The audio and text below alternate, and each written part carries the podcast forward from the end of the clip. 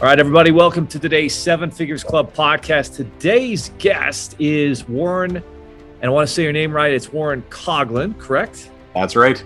Warren is a business coach to not just entrepreneurs, but ethical entrepreneurs. He's a serial entrepreneur himself, he's a father. And not only is that, but he's actually been coaching entrepreneurs to success and freedom since 2002. He's also a recovering lawyer. I like that about him. My dad's an attorney a serial entrepreneur, a former college professor, as well as an actor. Boy, we're going to have to find out about his acting gigs. And he's a theater director. That wide array of experience has given him the ability to have an amazing perspective on leadership, success, effectiveness, and fulfillment. Welcome, Warren, to the show. Thanks very much. Great to be here, Leo. There are over 32 million businesses in the US, and over 90% of them will never break seven figures in annual sales. So, how do we, as entrepreneurs or aspiring entrepreneurs, break into that seven figures club? This podcast will relentlessly share the secrets, strategies, and tactics I've used to create three multi seven figures businesses and bring in even more successful entrepreneurs than me to share their inspirational stories and tactics to success. You can create your dream business and life right now. So, buckle up and let's go. All right. Well, let's kind of start at the beginning, Warren, before you jumped into entrepreneurship and you were, you know, at some point an attorney, went to law school. Where did you uh, grow up? What was childhood like? And what do you think, you know, in those formative years led you to entrepreneurship or, or what, what were you like as, you know, a kid growing up? That's an interesting question. So actually, my story starts at birth because I was supposed to die. I was oh, given zero percent chance of survival. I was the second person to live through this weird congenital defect. And that actually is really relevant to this entrepreneurial journey because when I found out about that, it kind of stirred something in me. Like I got this gift I wasn't supposed to have. And so what am I going to do with that? So I I looked around for how I could make a difference or how I could contribute. And that's why I've been in all these different environments, right? In law school, I thought, well, maybe I'll go into politics and you know help society or you know the pursuit of justice and that kind of thing. Um, and then it was really I found you know fighting over an existing pie isn't as much fun as making a pie. Uh, and so then I went into entrepreneurship and academia and theater was sort of you know the transformative power of art. And it was really entrepreneurship where I found that sweet spot, you know, because I, I believe entrepreneurship is actually one of the most powerful forces for positive social change entrepreneurs create, right? You create solutions, you create jobs, you create wealth, you create opportunity. Um, and so that's where it, it really hit. And, you know, what kind of drove me for that growing up? I mean, I, I had a bunch of weird experiences, right? Like I, I lost my hair when I was 12 years old. It was another health thing back in 1975. And I had lots of support from people around me. My folks were great about it. My friends were great about it. And, we moved a few times and so i just the, the, whole set of experiences always just showed me that in the face of anything there's always opportunity and as long as you're proactive about being responsible for the outcomes that you're creating you can produce sort of whatever you want. Um, and that just kept being kind of the lesson that i was getting in my life. You know i wasn't supposed to live but i did. You know moved lost my hair that should make you shy but i wasn't. Um, you know and so it just just all these things kept reinforcing for me that carving your own path is is the way to go. And then then you know I got some jobs, and frankly I was a crappy employee. Not you know I did a fine job, but I just I did not like being an employee.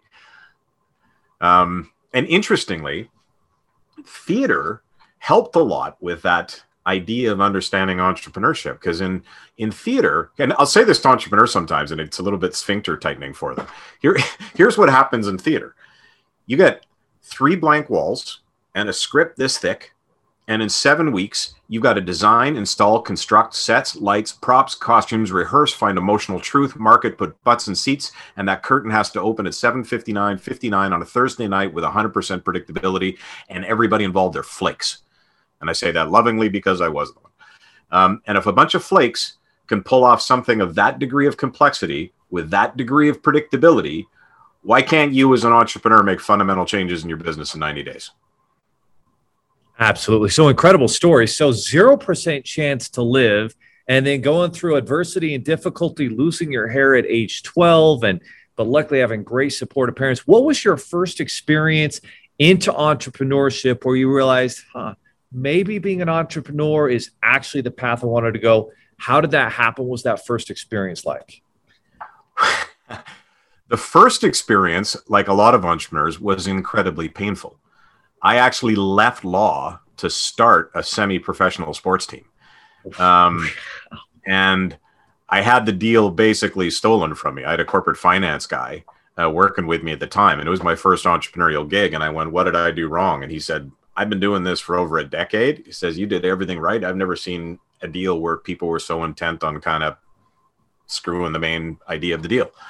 And so my first experience was actually really painful, but the team actually was created and at one point was the highest merchandising team in that particular league. And so what it did is it, it said to me, I my idea was right. My marketing idea was right. My branding ideas were right. The the marketing concepts, the the the, the business model I put behind it was right. And so even though it was a loss, it to me validated that no, this is actually kind of cool. I think I'm I, I've got some ability to actually make this happen.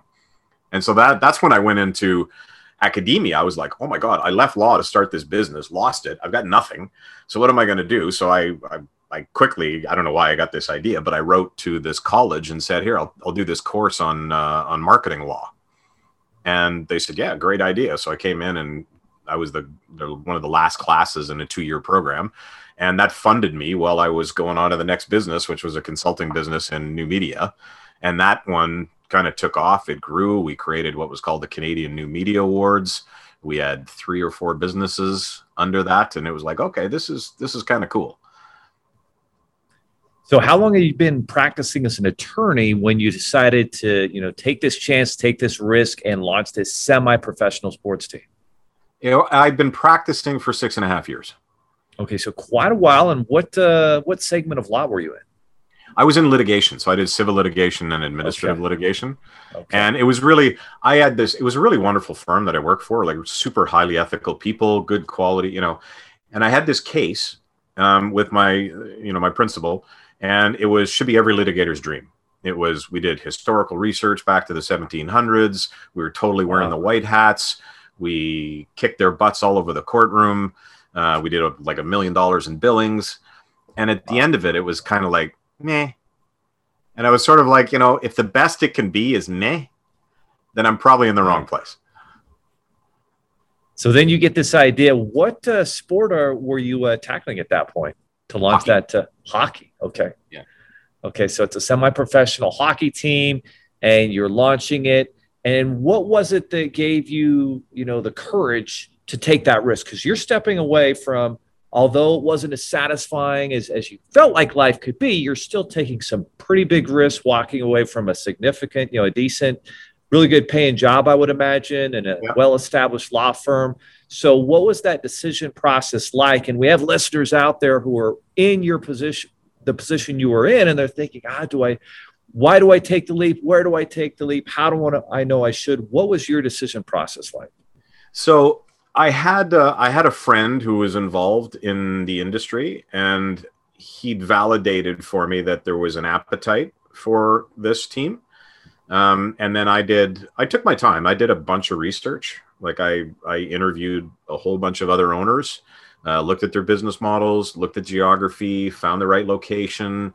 Um, and so before I leapt, I actually I did a bunch of research. I actually had the VC involved. I had architects involved. Mm. So everything, I felt like all the I'd done all the putting the ducks in the row.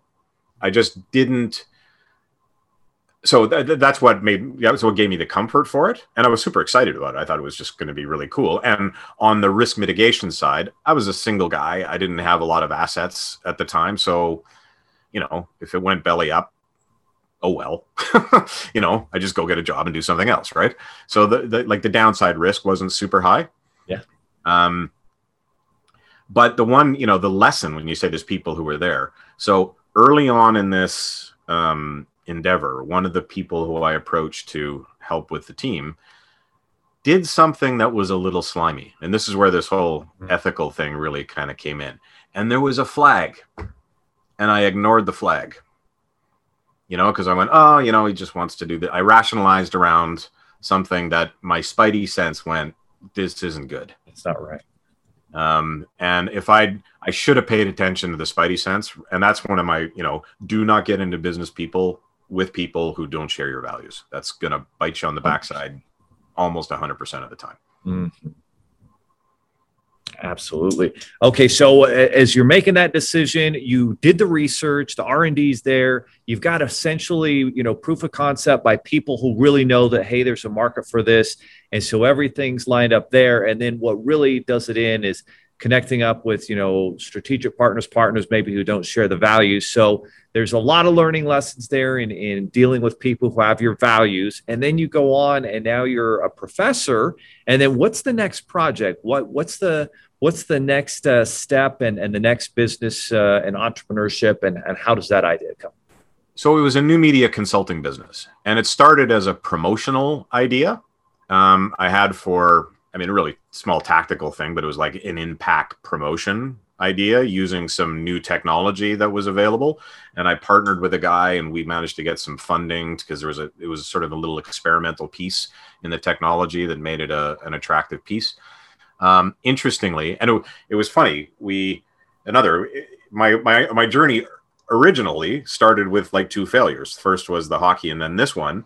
Um, I sat down with the vice president of marketing for one of the largest breweries in Canada, presented him with the idea, and he said, "This is exactly what we're looking for." And I was like, "I can't do any better than give somebody exactly what he's looking for." And then he's, he put it in the hands of the brand managers and it was the politics of a large organization. People had their own promotional ideas over the next year and it sort of withered on the vine. Mm-hmm. um, and so it didn't wind up going ahead. It was probably a three and a half million dollar deal if it had gone ahead. Um, and but again, it was sort of like, okay, so we did something really cool that had some market validation, but we just didn't understand the sales. You know, part of that is then how you actually sell into large organizations and what the understanding of that is. Yeah, um, and so my partner and I started doing some consulting, and then we partnered with some other guys who were doing some consulting, and we actually became one of the premier new media consulting firms uh, in at least Ontario, possibly Canada. Uh, and then we created the Canadian New Media Awards, and we created a recruiting company specializing in the new media industry, and you know that became pretty fun. Absolutely. So, so how did you grow and scale that, and what were some of the challenges that you came across? The so one of one of my partners was really tapped into government sources, so we managed to get a lot of good government contracts. We also one of my other partners was well established in the new media industry as sort of a new media expert. So we leveraged his brand. He had another sort of online business, so we leveraged his brand to to start to market and sell. We hired a really really good account manager whose job was basically to hang out at one of the top four banks in Canada. And like if he was in the office, we were like, "What are you doing here?" Um, and he wound up, you know, opening lots and lots of doors. Um, so the the first number of years were like super exciting you know and growing and uh, a lot of the success came through relationship development within mm-hmm. the industry a lot of reputation management you know that kind of thing um, and then the big challenge happened when the dot bust occurred yeah. we were again really great lesson we were very strategic and we looked at that i don't know if you know, for some of your listeners, or if they're younger, they may not remember this, but there was this dot boom era where people were just doing deals based on late nineties, late yeah, 90s, va- yeah, vaporware stuff, right? And we were we were very conscious. We're not going to work for dot com companies like we work for Royal Bank of Canada, McGraw Hill, um, Harlequin Enterprises, you know, like just sort of big brands who were playing in the new media space. And so we, because we knew that that that train was going to hit a wall with all the dot coms. Like we looked at the, you know, I was I was the luddite in the group. I wasn't the techie guy. I was sort of just a business analyst guy, and I was like, all these things people are pitching and raising money on. There's there's nothing fundamental underneath it. Like that can't sustain itself. Um, and that turned out to be true. What we didn't anticipate was that the big brands, when the dot bust hit, would also put on the brakes. Mm. Um, and so that that was the biggest challenge probably we encountered was when the dot bust hit. Um, everybody kind of froze, and all budgets and all decision making got kind of frozen. And so from one of the the great skills I learned during that period was cash flow management. You know, like we were for a period there, I was managing cash flow on a daily basis. And you know, that was that was super interesting. It was stressful as anything. Oh, um, sure. but but it worked, right? Like that kind of like really, really focused who gets paid, who doesn't, how do we we did relationships with our suppliers where we instead of what happened at that time again there's another one of those ethical lessons and where there's some benefit from it i think at that time a lot of people were in the same boat and they started not paying their suppliers and so suppliers were getting screwed and like it was a really that it was called the dot bust for a reason. It was it was a painful yeah. period. But what we did is we said to our suppliers we had a reputation of always paying on 30 days. And so we contacted them and said we're going from 30 to 45 you will get paid on 45 and we paid everybody on 45 but we just had to extend that payment period out a little bit. But because they were getting screwed by a lot of other of their contractors, we when we had a job, our work got moved to the top because they knew we were going to pay them on 45 days. We were good to our word. Um, and we communicated it to them, right? And we also communicated everything that was happening to the staff. We we did almost open book, like we shared with everybody what was happening financially. We owned a recruiting company and I called the president of the recruiting company and said, "Some of our may peop- some of our people may want to look for work, so they may contact you. Do not tell me if they are contacting you." And I said to our staff, "I know this is a tough period. Some of you may want to look for other work. Our recruiting company has been instructed to help you if you want to look for work and to not tell me if you do. I hope you tell me so that we can make plans, but I don't want you to feel any pressure so you don't have to." Hmm. We didn't lose a single employee during that period. So, how many of your competitors do you think did it differently, where they didn't communicate with the manufacturers, they didn't work out of deals, they didn't follow through? Quite a few, and Quite a lot a of them got badly hurt. And 100%. so, on the other end of it, there was actually great opportunity to, you know, find some good people.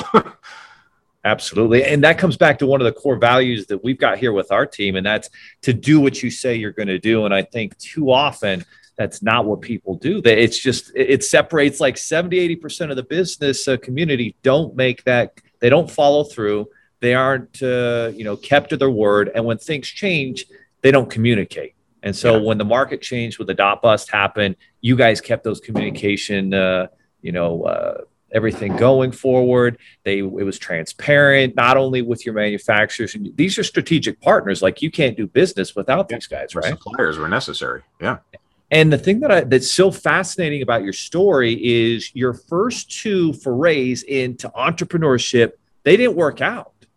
And there's a big percentage of entrepreneurs that uh, start out and fail, and yet they continue to learn. And eventually, the good thing is, Mark Cuban says you only have to be right in business one time for it to pay off. But so many people give up why did you not give up and what can people who have had that initial failure in, in business entrepreneurship learn from your story that it's the learning that matters you know when i, I sometimes when i was mm-hmm. teaching at the college i would say to people i use this as an example imagine right now you have two job opportunities one is you can go work for this agency doing you know some design work and you'll get $75000 a year or you can come from work for me as a business coach. I'll pay you forty thousand dollars a year, but that wasn't what I was offering. I was using this as an analogy, but I said, you know, like so, and you come to me with every single meeting I have with my clients, where you're going to hear every challenge of every CEO of every business on all these different industries, the mm-hmm. advice I'm giving them to succeed, watching them implement it, and see how it how it helps. Three years from now, which of those two jobs do you think you'll be further ahead in? the one with the opportunity to learn. Yeah. 100%. And so that's, you know, when I got, I got, you know, kicked in the teeth a couple times starting because I was young and I was naive and there was some stuff I didn't know. And each one of those things I took as a learning opportunity. I sat back afterwards and went, okay, what did I learn from that? What, you know, I went to that corporate finance guy. What did I do wrong? Like I wanted the feedback about where things went wrong you know when i pitched that thing to the to the brewery the, the beer company it was like okay i gave the guy what he wanted but that wasn't enough so i did what i didn't do was i didn't help him navigate sort of the the politics within a large organization so that's something more i got to learn more about and so and it, i think it's just it's just that right like you're if you if you assume you'll succeed before you have experience or knowledge, that's going to be luck. You know, which is great. Like you may have you may you may have fluke into a fantastic idea and have the right relationships, brilliant. But you know, Bill Gates once said, you know, success is a lousy teacher. And there's that old saying, you know, smooth smooth waters make bad sailors. Um, you've, you've got to have a little bit of a rough ride every now and again if you're going to get there. Absolutely. I think it's what Gary Vaynerchuk calls a wartime leader. And you are a wartime leader having gone through that. And so now you're building this uh, new media company. You guys make it through the dot com bust. Now, how do you get to where you're at today, where you're you're helping and serving entrepreneurs and, and business owners? You know, what, what was that uh, process like? Uh, where you transitioned from building the new media company and working with these massive brands to now really supporting entrepreneurs and business owners and helping them grow? So the four of us in the in that were owners in the business, we wound up having just sort of different directions that we wanted to go, and so one of them he he and one of the senior guys just bought out the other the other partners the other three partners. So we just sold our interest to go on to do different things. Um, and i was looking for the next thing to do. And this was so this was back in 2001 2002 and i'd never heard of business coaching didn't even know it was a thing and i was sort of like okay what's my next thing going to be and i was talking to some family and friends and a family friend in calgary was a business coach and somebody said, You should talk to Dawn. She's doing this thing called business coaching. I went, What the hell is that? and I went, I called her and looked into it and I went, Oh man, that sounds awesome. Um, and so I just looked into it more and there was a, an organization that was involved. And I, again, I took the leap, you know, paid a franchise fee and jumped in. And um, the first while on that was a bit tricky. And then after a few years, I figured out a few things that I didn't know on the sales front um, and it was interesting. So as I was doing that, I was looking at I was looking at business coaching, and then I was looking at this training model. And this training company did a personality profile kind of thing, and I had a 97% match with consultative selling. And so they recruited me hard, but I went into the coaching. But then in the coaching, in my first year, I I had a hard time selling. And I was like, what? What's going on? Like I've got this personality profile that says I should be able to sell, and yet I'm not and so the organization I was with, they actually they had a professional sales coach um, who came out with me on a few sales calls, and it was this was bizarre. He wrote he wrote back to head office, and this will sound boastful, but it's not because it's he was wrong. he actually wrote back and he said, "I don't get it." He says, "Warren's the best sales guy you've got in the country," and I thought that is the stupidest statement I have ever heard because by definition I am not right like a, a great salesperson sells, and I wasn't selling enough. So he was wrong. so again, from a learning thing, it made me dig in. Like I went, why is he saying that when the results aren't there? Um, so I started studying sales more and went out with some guys who were succeeding, and it was like one dial of the tumbler was all I was missing. And as soon as I figured out that number, all of a sudden I got to about an 80% conversion rate and I became the top revenue generating coach in Canada. Wait, so what was the missing piece? It was so great question. So what it was, I was too nice. I had this ah, thing in okay. my head yeah. that people are um, private about their financials. And so I wasn't pressing people to find out what their numbers were. But that's how you validate the investment in coaching right? Like I, I, was great at getting their pain on the table and what their aspirations were and what their business challenges were. But I had this like sensitivity around. I'm like, I don't want to ask them about their numbers, um, which was dumb, you know. And as soon as I sort of started asking about that, lo and behold, I'd say, "So what are your sales last year? This much. What are your margins? This. You know, what does that leave you to take home about this amount?" No, no one hesitated to tell me right and so then it became an easy conversation so okay so if you do like a 5% increase in your profitability you'll be hitting this amount yeah that's right okay well that's easy to do with like two things and people like all right and all of a sudden like the conversion rates became became really high so sales obviously is so important and warren i'm just curious how many sales classes uh, did you find you know at college at the university or in law school Oh, none. I had I I never had any sales training. None. Yeah. And and there's still none today. And and my son is now graduating from high school in a month, and he you know, he's going to be going to, to the University of Utah where I went, and I don't remember any sales classes there, and I don't know if they've implemented any. I sure hope they have. Why are so many education and institutions missing the boat on how important sales is? It's that's such an interesting question because I did I did my undergrad in business. Like I, you know, I, I went to business school, and there wasn't a there wasn't a class on sales we had marketing theory and marketing strategy, but there were no sales classes. And I think it's, you know, when I when I coach people on sales and teach them, I I say sales is actually one of the most noble professions when done well because my definition of it is professionally helping someone to solve problems. And if that's your mindset, if your mindset is to go in and help someone solve a problem, what is better than that? But I think people in institutions view sales as kind of this somewhat seedy activity where you're trying to manipulate people into doing something they don't want to do, which is which is just slimy selling. That's not good selling. Um, and so I think the people in the academic institutions, because they don't understand what sales actually is and what how important it is in the economy, um, you know, and, and it doesn't it doesn't in their view, I think, have this sort of same sort of theoretical framework that maybe marketing does or finance does it just feels like people out there are trying to persuade people. So, you know, it's not truly an academic discipline. I think is probably what's a bit behind that, but I think that's flawed. I think you know there's a whole lot of really deep academic, um, dis- or theoretically academically inspired discipline and skills behind sale behind selling.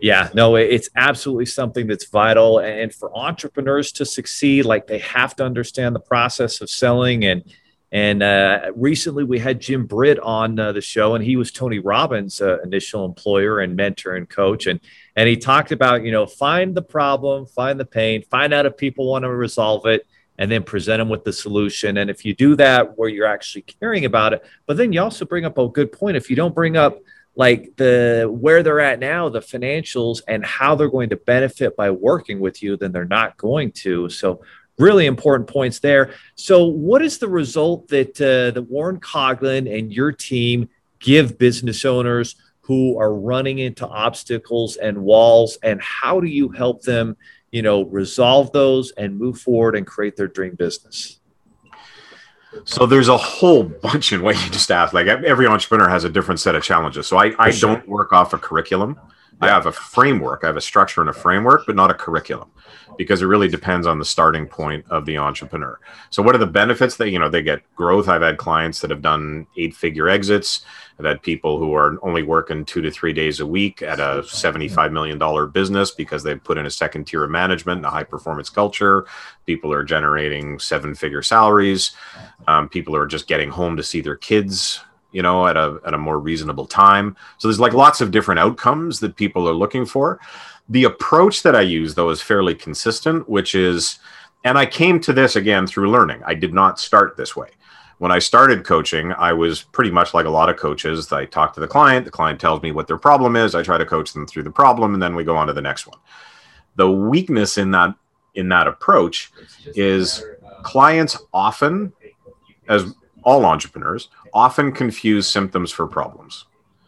And so what you you can spend a lot of time fixing symptoms and not problems. And so where I what I came to was really all my clients at the beginning I put through a strategic analysis piece. I've actually created a tool that automates the front end of the strategic planning process by asking a couple hundred questions. It automatically populates a SWOT analysis. And then because I've done it for a while, I can look at a SWOT analysis and through some pattern recognition, basically pull out what the core themes or challenges are, and then say, okay, of these themes, what do you think are the priority ones? We choose that, and then we build 90 day plans and execute on the 90 day plans. And then the implementation of the 90 day plans, there's there's coaching and there's training and there's consulting and there's creative brainstorming and problem solving. Um, and every business, though, will their strategic focus will be different, right? Sometimes people just don't have fundamentals in place. They don't have a vision. They don't have a purpose. They don't have a mission. They don't have a unique selling proposition. And so we kind of got to nail that. Yeah. Sometimes, you know, one of the things that's happening right now for a lot of entrepreneurs, this is a bit div- it's related to what we're just talking about, but I think it's an important cautionary note. With COVID right now, mm-hmm. here's what I'm seeing a lot of people are really heads down and they're really reactive. Even people who've come through it well, they've still got a very short term kind of focus. And what people, a few people are starting to talk about this, but I don't think enough. The Bank of America has forecast 6.5% growth for the American economy in 2021. Goldman Sachs is saying 8%. And that's with relatively anemic growth in the first quarter, which means the back end of this year is going to be nuts as far as growth. 34% of millennials, millennial employees, have said that they are going to switch employers on the other end of pandemic. There's going to be massive job switching. Finding labor is going to be a big problem if people are not thinking right now about how they're positioning themselves as an employment brand, as a culture, as a place that people want to work, and how they're going to attract people, if they're not thinking about that now, come January, it's going to get hard. And so, this approach I use of starting with the, the strategic approach is to say, okay, what are the weaknesses? What are the opportunities? What are the things you should be thinking about now? And how do we put a plan in place to start taking advantage of it?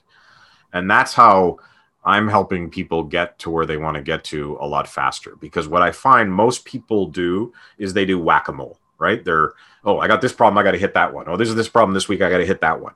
And they're trying to do 23 things at a time.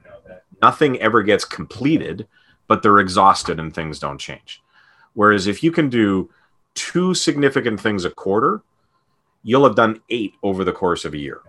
You find me five businesses that have made eight significant improvements over the course of a year. There's not that many, right? And it's because they don't do that kind of work. And so that's that's sort of the methodology I pursue. And then I combine that with a values driven high performance culture. And this is why when you if you have a really good strategy but a really weak culture, the strategy is likely not to get implemented.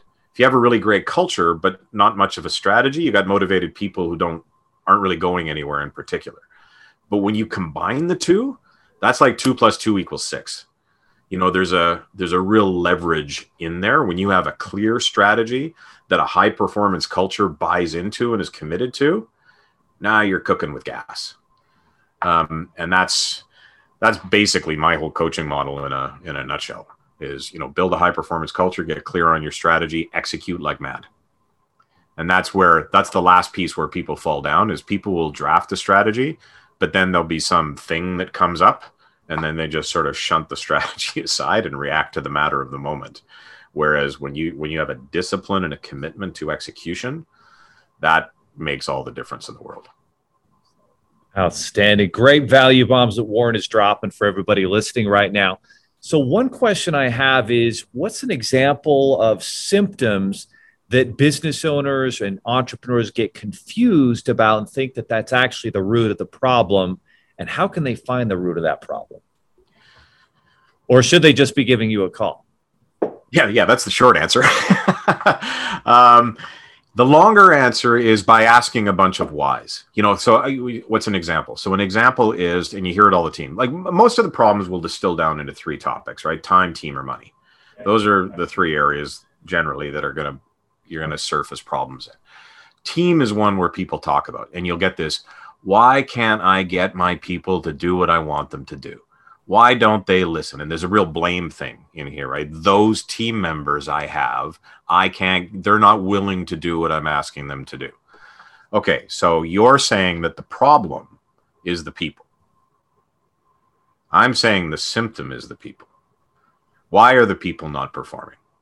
and you'll hear this a lot too. All these millennials and Gen Zs, they're terrible. You know, they don't like to work hard. Bull. I call just that is just nonsense. I've got lots of clients who have millennial and Z employees who work their tails off. Um, there's different things you need to talk to them about, but they will work really hard. So I'll say, I had a client once that I did this. She, she, it was, it was very uncomfortable because she was complaining about her team. And I went, okay, so, so which, which are the ones that are that are a problem? She listed three of them, so I drew them out on circles. And I said, "And and who who hired them?" And she was like, "Well, I did." Who trained them? Well, I did. And who manages them during the week? Well, I do. And who built the compensation plan that gets them to do what they're supposed to do? Well, I did. Hmm. And she just she goes mad at me. She goes, "You're saying it's me." Maybe. And it's like like she was the common denominator. So it's not like you, and it was just a question of you don't have all the skills yet to do that properly. You know, like if you've got the wrong people in the positions, either you've got a recruiting problem, you've got an onboarding problem, you've got a management problem, or you've got a like a compensation slash recognition problem. And we got to dive into those to see which it is. Because it is just not the case that people generally suck. You know, like that just can't be if because if that was the case, there'd be no business succeeding. No question. And I find the most successful entrepreneurs always blame themselves. They're always accountable first. And that when that comes from the top down, then the rest of the staff are, wow, if the entrepreneur founder is holding him or herself accountable, then you know, it makes it that much more likely that the employees and the team will as well. Right. But with that, right, like I didn't just stop with, well, it's you, because well, it's yeah. not just you. It's like, yeah. is it maybe you don't know how to recruit properly? Like, let's get right to what the issue is. And when you can get to that, then it's sales is another one, right? Like, oh, I'm not selling. My salespeople suck. Well, do you do sales training? Do you, you know? And so often there's something underneath what you think the problem is. And so it's really asking the, you probably heard of it, like the seven whys. That's a structured way of doing it. Mm-hmm. You don't have to do it that structured. Be just for any problem, you have to ask why seven times. And if you do that, you'll get closer to what the real problem is. Absolutely. Now, you mentioned some clients that you've helped get their business into a position where they could exit. We're talking eight figure exits, which is a dream for a lot of entrepreneurs out there. What are some of the keys to building an exitable type business where you could have that big, you know, liquid capital moment and, and exit out? There's lots of different models, right? So there's sometimes there's people who do strategic buys of companies, and so there's without getting into like all the different models. At the this is the high watermark. What I always yeah. tell people, I think there's three things that if mm. you have in place will make your business more saleable. So the first is a high performance culture. If you have a high performance culture, then you don't have to be in there doing everything all the time. And if you think about it from a buyer's perspective, what does a buyer want? If you have two businesses that are both doing $5 million in revenue, one requires you to be in there dealing with clients and problems all the time, and the other one, you only have to go in 10 hours a week. Which one is more valuable? The second one, right? Let's so, time. yeah. Um, so having a high performance culture is one. Two is having a second tier of reliable management who runs that high performance culture. Now, sometimes a smaller business, if it's a smaller business, that's harder to do, but this is why I say it's high watermark. If you can get to a second tier of management who can run the operations of the business, that again makes that business far more valuable. And then the third is having what I call a management dashboard, which is really, for lack of a better term, what are the KPIs or key performance indicators, which are predictive indicators and reactive indicators or result indicators of the business mm-hmm. that allow you to manage from afar. And a dashboard is sort of like the dashboard on a car. A light goes on, you don't know what the problem is, but you know that there is a problem that allows you to dig deeper. And if you have a good dashboard, you can be away from the business. And as long as you're getting the reports regularly, you're getting the early warning signs. Look at this. Our conversion rate has gone from 40% to 40 to, to 32%. That's interesting. You know, our our our um, our key ratio, you know, um, current ratio is dropped from four to one to three to one. Huh. What's going on there? Right. So then it just allows you to get on the phone to that second tier of management and say, this is what's going on. So again, from a saleability standpoint, if I can buy a business that has a dashboard that allows me to see what's working in the business and what isn't working on a trending basis, that's super right? That makes me way more valuable. Now, the, the flip of that is if you have those three things in place, you may not want to sell the business because it's actually fun to run. 100% when it can kind of run itself without you having to work in it all the time and and be in the middle of fixing every problem. You've got that high performance, you got that second tier level of management and leadership that holds people accountable, moves things forward, and then you've got those key performance indicators that dashboard that, that tells you where the problems are at, uh, just like in your car, and just just ingenious. So, Warren, how can people listening, you know, look to work with you, and, and what does the process look? I'm sure you don't work with everybody, but how can they, you know, get themselves ready, and how can they reach out to you and find out if they're a fit? So they can find me at my website, warrencoughlin.com, and uh, that's C O U G H L I N and there's a number of tools on there too that they can look at to try to help their businesses that some of those tools will help them get ready. There's a uh, for instance there's a sales management sales planning and tracking tool right on my homepage that allows you to manage your sales and your uh, your sales people much more effectively. Um, in terms of getting ready to work with me i i, I don't work with everyone. Um, generally i like to see people roughly at about 750,000 in revenue up to 10 20 million um, and as long as they're somewhat values driven, like I, I've had, I had a guy once, he wanted me to, to work with him. And I asked him about, you know, his life and his business. And through the conversation, he basically came out that he said, eh, if I die, I don't care if my wife gets anything. And I was like, I'm out.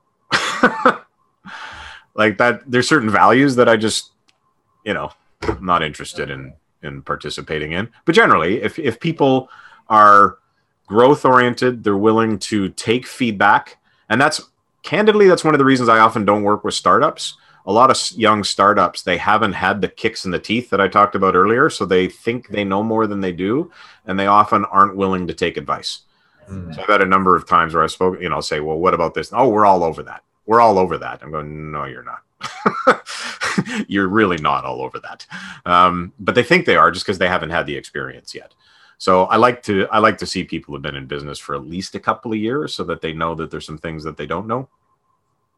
Um, and then what I do is I just I sit down with people for basically an hour to ask them a bunch of questions. I have them fill out a little questionnaire before that to help me focus in. And I'm the interesting thing is while I have a high conversion rate, I don't actually sell. Um, I just talk to people, and if I can't help someone, I will tell them. And if I can help them, I'll say how. And if that seems to fit with what they're looking to achieve, then we wind up working together. Good stuff, guys. So if you're listening, again, that's Warren, W A R R E N, and then Coughlin, C O U G H L I N dot com. He does have some amazing tools right there on the website, cool tools for entrepreneurs. Check out those resources. And if you're in that uh, that uh, neighborhood where you're doing seven hundred fifty thousand dollars a year in sales, you've been in business for a couple years. Most importantly, you're coachable. Like even the most successful entrepreneurs are always learning. They know that they don't know everything, and that's why they've got great professionals and experts like Warren in their corner to help them grow, to help them get to an eight figure exit or just that great lifestyle. Because I know there's so many entrepreneurs, I've certainly been there, where you're working so hard and you feel like if you're not in there 60, 70, 80 hours a week, that the hmm. business is going to fall apart. And that's where a guy like Warren can come in and really help you out. Thank you very much. That's that's very true. I actually just was interviewed yesterday by a former CEO, and his whole thing he's trying to help other entrepreneurs, and he said, "I wish I had a coach when I'd started. It would have made things so much easier." You can do the school of hard knocks, or you can have someone who's already got the experience help you avoid those. Warren, thank you so much for being on the show. It's been an amazing episode that people will be listening to for a long time. Again, guys, go to warrencoughlin.com Take advantage of the cool tools and put an expert on your side, an advocate to help you grow and scale your business. Thanks so much. Are you looking for more seven figure secrets, content, or even how you can launch your own recession proof business? Then check out sevenfigures.com. That's the digit 7 F I G U R E S.com, where we share more videos, stories, strategies, funding solutions, entrepreneurial education, and even the secret business type that's recession proof. Thank you for listening. And if you're finding value in our podcast, please give us a five star and invite others to join the club.